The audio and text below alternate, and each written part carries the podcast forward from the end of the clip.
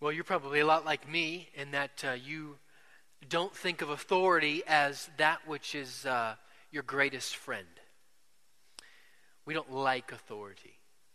No one really does at all.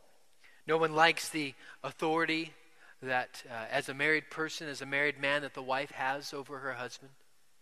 No one likes the authority that the husband have, has over the body of the wife.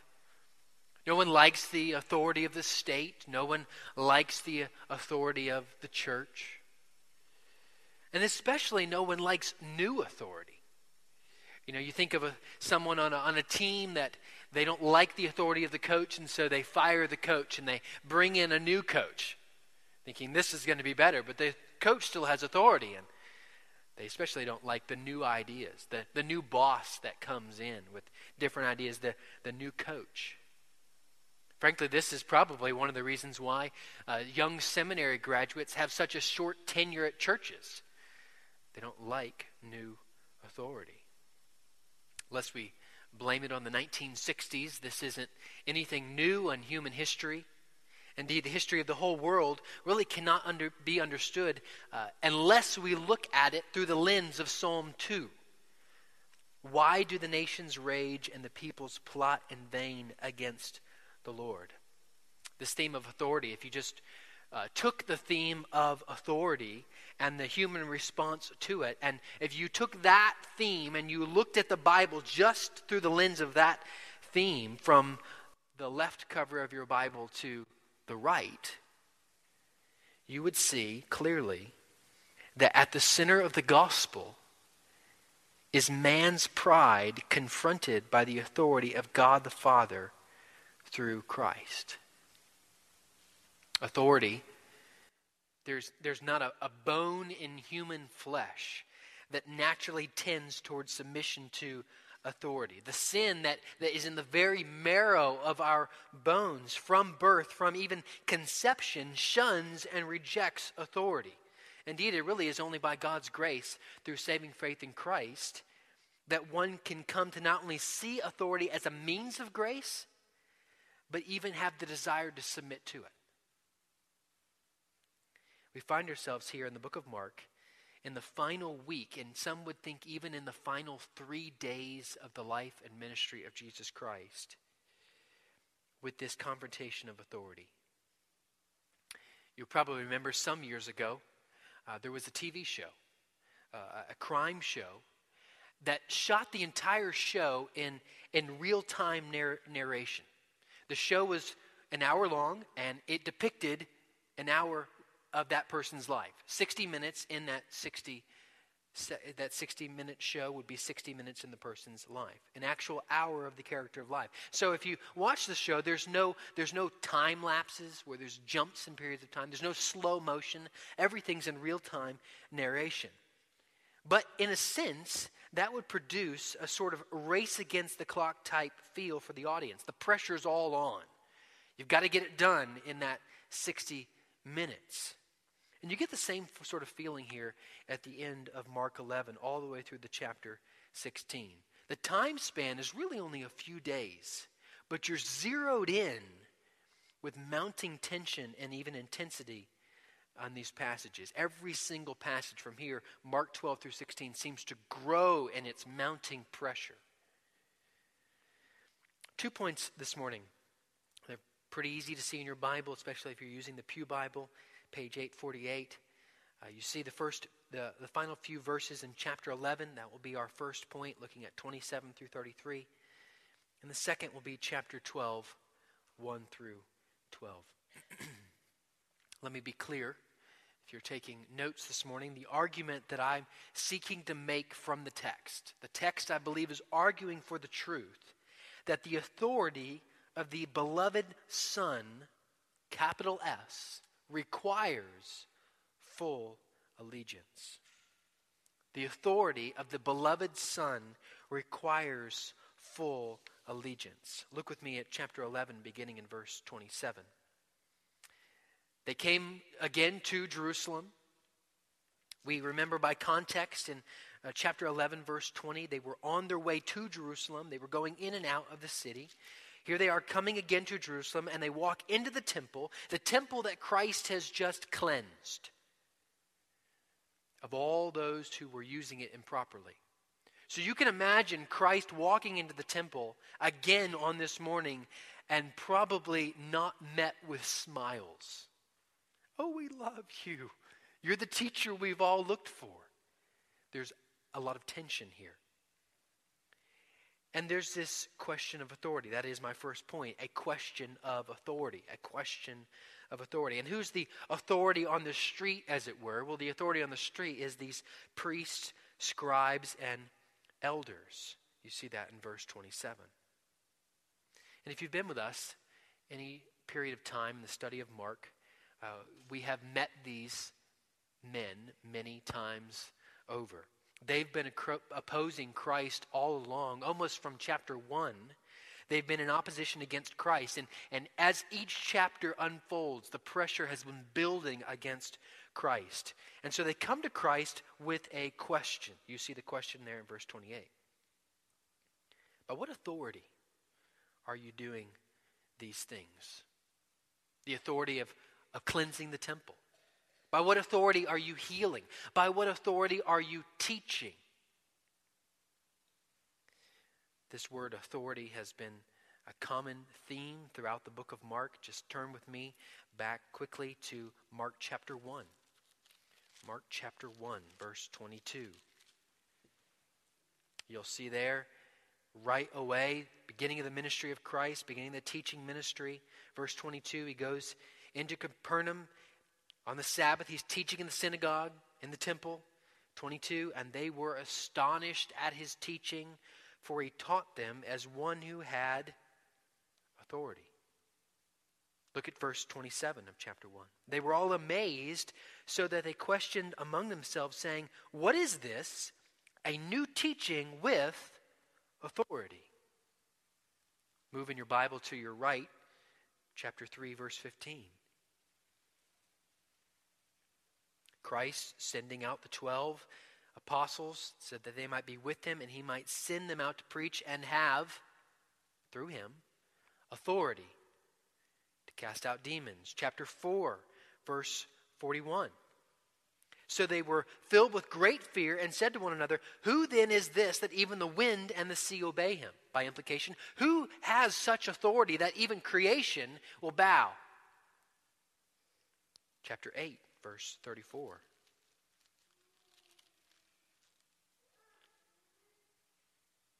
Notice the authority of Christ here demanding allegiance that we see in 34. He called to them the crowd with his disciples and said to them, If anyone would come after me, notice the authority, let him deny himself, take up his cross, and follow me. The authority of Christ to such an extent that it demands full allegiance. Now, here back in Mark 11, the chief priests, scribes, and elders asking this question, at the heart of their question is pride. Is there envy? Wanting to know, we're the educated. We're the ones who have who run this temple. We're the religious leaders. We're the ones people have looked to for so many years. Who are you, a mere carpenter's son, that says these things and can do these things? Where's your credentials?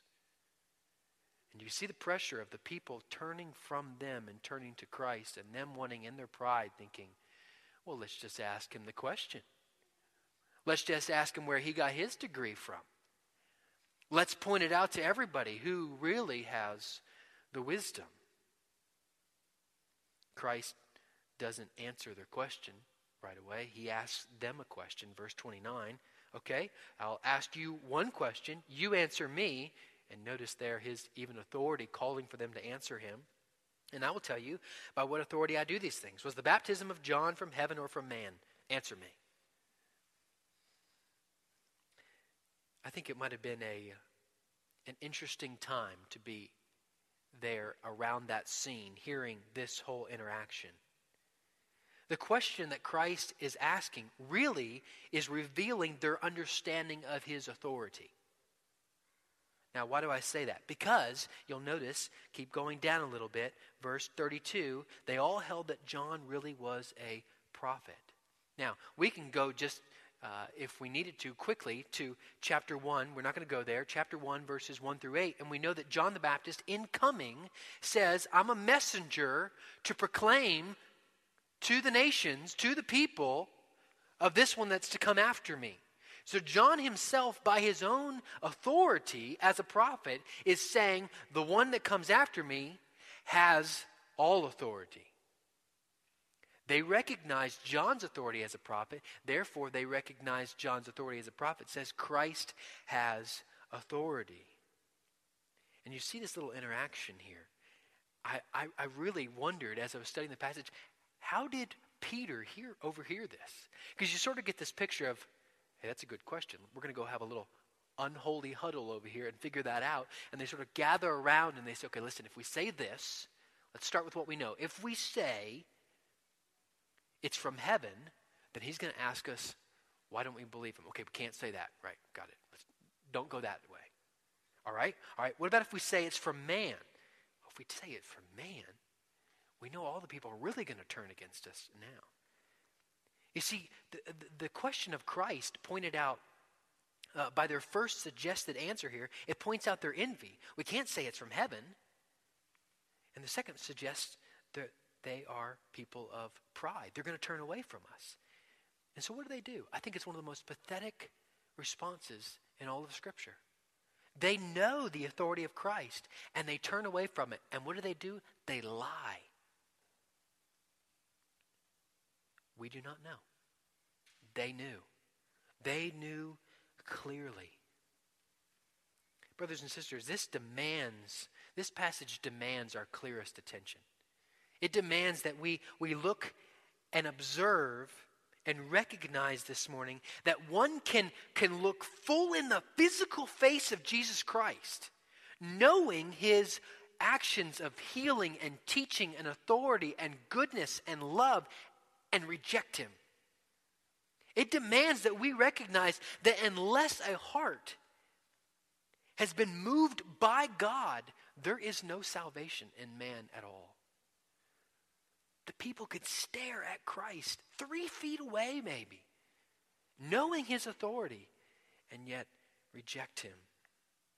The authority of Christ in, in, in the face of these people's pride and even the face of our pride. And I wonder by application this morning, what do we consider?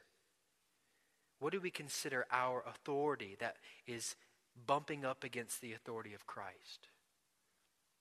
You know, the world would say, listen, we, we've got a doctorate upon doctorate upon doctorate of, of, of all these different things we can study. Ac- the, the, the, the authority of academia. God is, is not something you should believe in because we have the authority of academia. Or even for, for us, maybe that are not as educated as maybe some of the world, and yet we say we have the authority of experience. And we turn away from the authority of Christ, or I have the authority of me.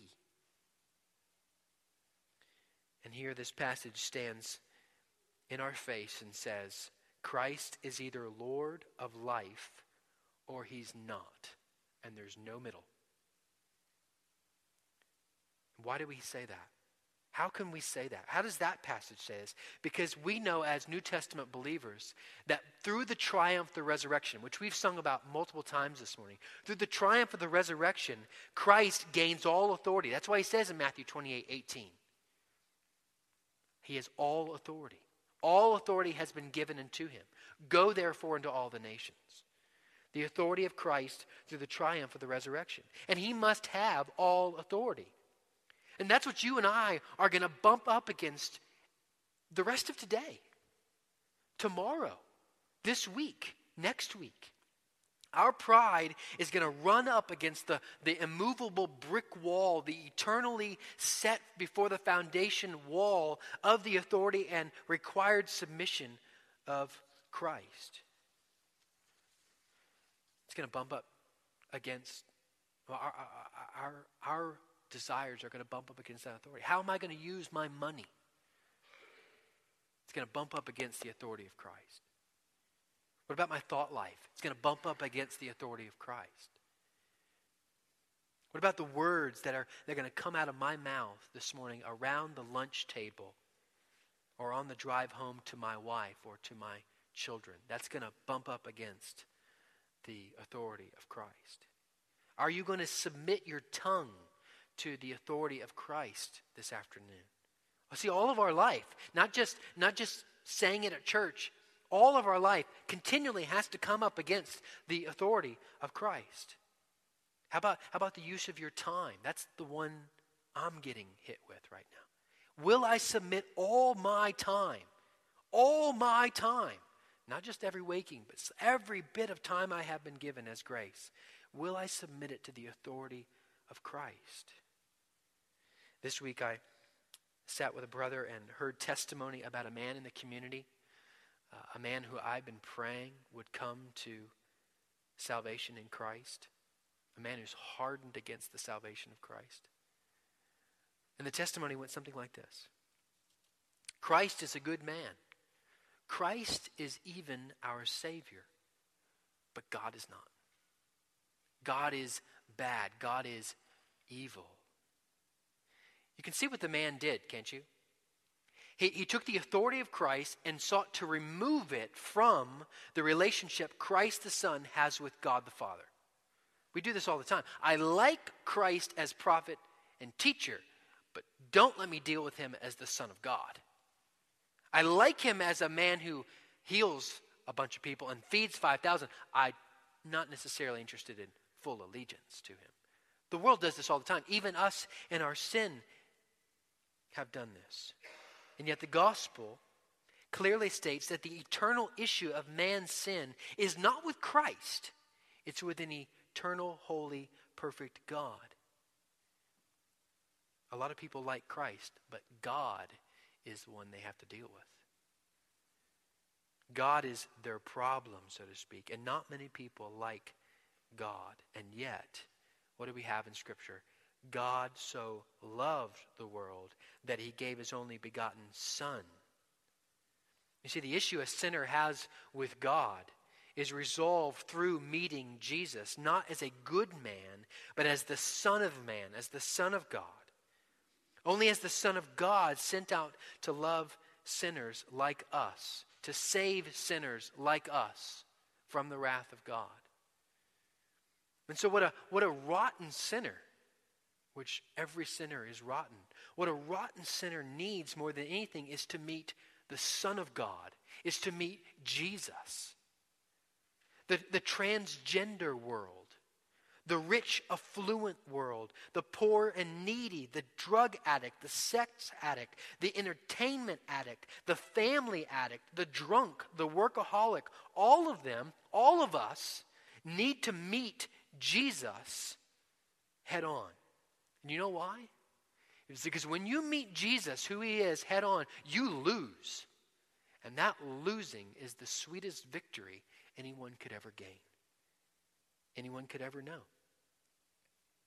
Until we submit to the authority of Christ, we cannot know the sweetness of Christ our Savior or the sweetness of Christ as our friend. Well, I'm getting ahead of myself, so let's go to chapter 12, 1 through 12. Christ continues his convert, conversation with the uh, priests, scribes, and elders here in chapter 12. And point number two a parable for clarity. A parable for clarity. Christ is, is still talking with them, and instead of just telling a story, he tells a story to help clarify what he's trying to teach them. And he tells this story through a word picture, two, in fact, to address the issue of authority. He tells this story of a vineyard, and he tells this story of a stone. You notice the parable of the vineyard. You notice the, the riches of a vineyard. I was thinking yesterday as I was walking, and I was kind of moving down the church road and you can see a lot of the valley. You know, Fredericksburg is a pretty good place to understand the work of a vineyard now. It wasn't so much so five or six, ten years ago. But when you're number two in the nation for wine production, you sort of get a picture of a vineyard. All these vineyards up and down 290. You know, most of them are not necessarily, I'm assuming, and I know some way this is true, they're not necessarily owned by the people that actually work it. They're owned by somebody somewhere else, and they've got tenants, people, working those vineyards, and they take part of the profits. And that's what's going on here. You've got this man planting a vineyard, putting a fence around it, dug a pit for the winepress, built a tower, leased it to tenants, went to another country. And you've got these different pictures of people throughout this parable. And just by way of interpretation, the owner or the man who plants this vineyard is God. The servants that these that God sends, that this man sends to the tenants, are the prophets of old. The tenants in this picture are the religious leaders that he's speaking to. But by way of implication as well, Israel and Judah. Isaiah 5, verse 7 says, For the vineyard of the Lord is of the Lord of hosts is the house of Israel. The beloved Son that ultimately the man sins is the beloved Son, Christ.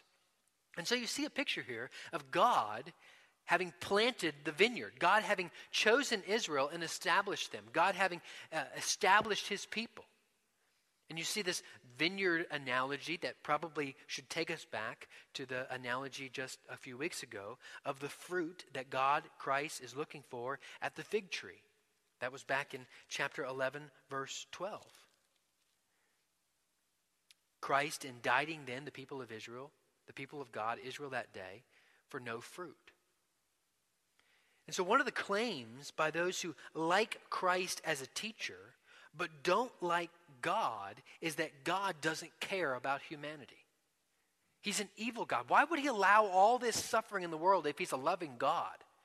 He apparently does not care about humanity. And yet, this passage here stands straight in our face and says, God does care about humanity. Look at the mercy of God here upon his people.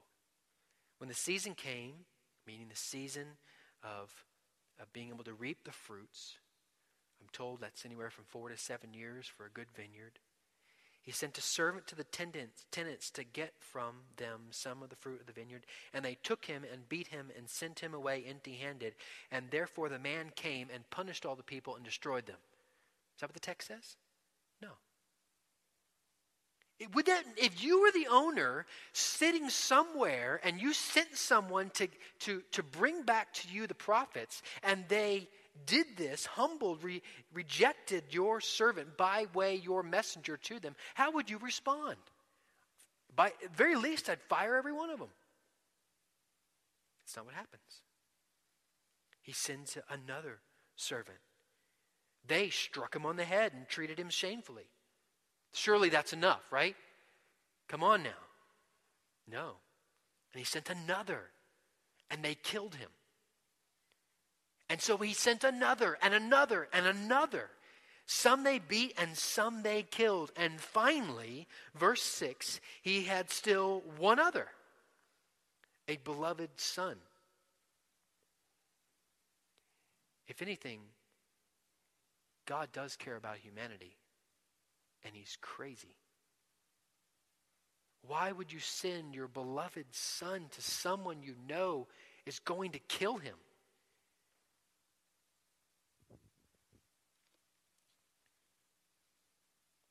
Hebrews 11 reminds us of the many that have come along to the people of Israel and how they were treated as God's messengers. And that would could be and said of us even in our unsaved state that we have rejected Christ.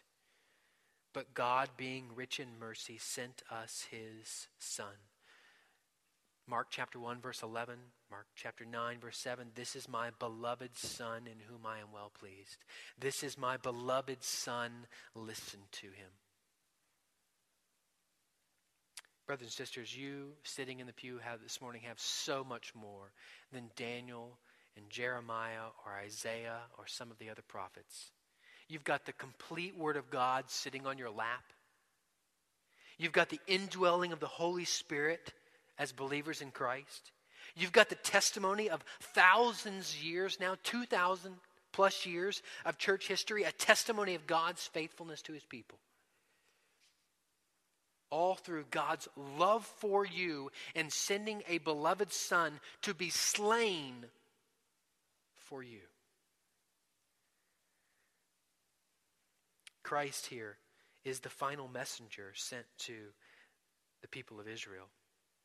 There is, there is no other way to salvation other than through Christ because there's no other one behind him. If nothing else, this passage is a gavel of decision upon all other religions. It says that Muhammad and Gandhi and the Pope and cult leaders, the false preachers and the prosperity gospel that claim to have some new revelation, some new vision from God, all are wrong because in Christ there is no other one needed to know the Father. He is the beloved Son. So you can imagine the tension sitting there that day in the temple. Christ with the religious leaders around. Imagine the tension when he gets to verse 12. And you can see how they tells uh, verse 12 tells us that they understood clearly what Christ was saying and they went him left him and went away. Imagine the tension. I mean, you could drop, you could hear a pin drop when he gets to verse 9. What will the owner of the vineyard do? He will come and destroy the tenants and give the vineyard to others. Have you not read this scripture? The stone that the builders rejected has become the cornerstone. This was the Lord's doing, and it is marvelous in our eyes. And everyone listening knew exactly what he was talking about. And you and I read this verse that the stone that the builders rejected has become the cornerstone, and you and I read it with great hope. But on that day when it was read, it was not a verse of hope. It was a verse of indictment, of judgment, of condemnation. Psalm 118 is the first time we hear of this verse. We read it even this morning as our call to worship. And here it's repeated in Mark chapter 12. And it's repeated for Israel as an indictment, as a judgment against them. And yet for us, a verse of hope. Why? Verse 9 We are the others. We are the others that have been given this truth. Peter picks up this theme in 1 Peter 2. Just turn there with me. We're almost done. 1 Peter chapter 2.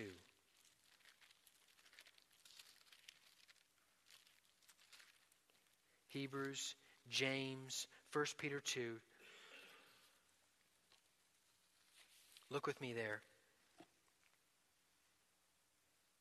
Verse 4 As you come to him, who is the him? Christ, a living stone. There's our stone language back in Mark. Rejected by men, but in the sight of God, chosen and precious. You yourselves, like living stones, are being built up as a spiritual house to be, and this is the language of chosen people, a holy priesthood to offer spiritual sacrifices acceptable to God through Christ. For it stands in Scripture Behold, I am laying in Zion a stone, a cornerstone chosen and precious, and whoever believes in him will not be put to shame. That's for us. That's the, that's the hope of Christ for the nations. But notice, so the honor is for you who believe, but for those who do not believe, here's the work of condemnation. The stone that the builders rejected Israel, has become the cornerstone and a stone of stumbling and a rock of offense. They stumble because they disobey the word as they were destined to do. The stone, the stone that Colossians says holds all things together, Christ. What a glory that that stone rejected has become the keystone to all of life for you and for me this morning. He's, he's what holds up everything together. You remove the cornerstone from a building, the whole thing comes down. Christ, the Son of Man, the Son of God, moved by God's hand of love from one that is rejected in the temple here in Mark chapter 11 to becoming the keystone of the spiritual temple of God, the keystone, the head of the church. Luke's gospel helps us here. Luke chapter 20, verse 18, speaking of this same scenario of Mark chapter 11 and 12, says, What then is written? The stone that the builders rejected has become the cornerstone. Everyone who falls on that stone will be broken to pieces, and when it falls on anyone, it will crush him. That is the, the stone in Daniel 2 that is not uh, made by man, that comes and crushes. That is the stone spoken of here, Christ that comes through and judges rightly.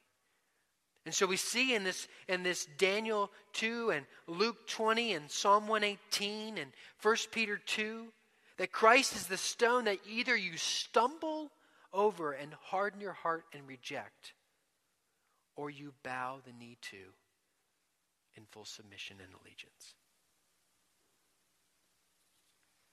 This morning we have heard from the Word of God.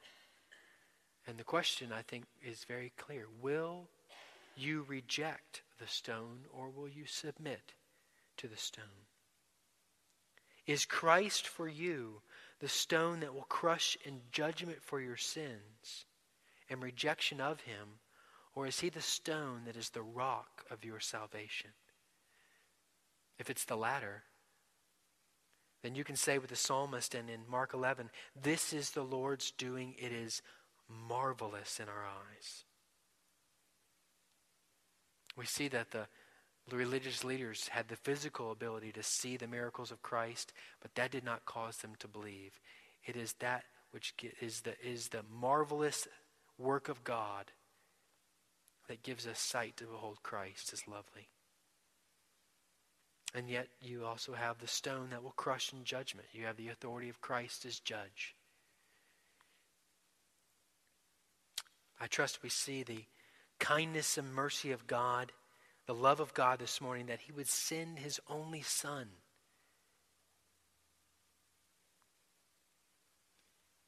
We think of John 3:16 even this morning. So, will you lift your eyes of faith to the authority of Christ and bow the knee in submissive, in submissive worship? Will you lift your eyes of faith to the authority of Christ and bow the knee in submissive worship? That's application for believer or unbeliever. The submission to Christ is the greatest thing anyone could ever bow the knee to. It's against every fiber of our being to see and submit to the authority of Christ. And yet, by God's marvelous doing and by His grace, we can bow to it. And we find great joy and great sweetness of life and fellowship with Christ through the power of the Spirit. I trust that this week it might be said of us that we are those who bow the knee to Christ the King. Let's pray. Father in heaven, we we rejoice that Christ has been given.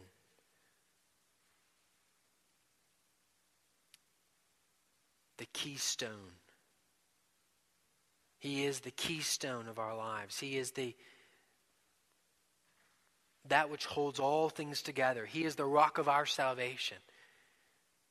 He can never be moved. And therefore we cannot be for eternity as well for those of us who name the name of Christ. Father, if there is one among us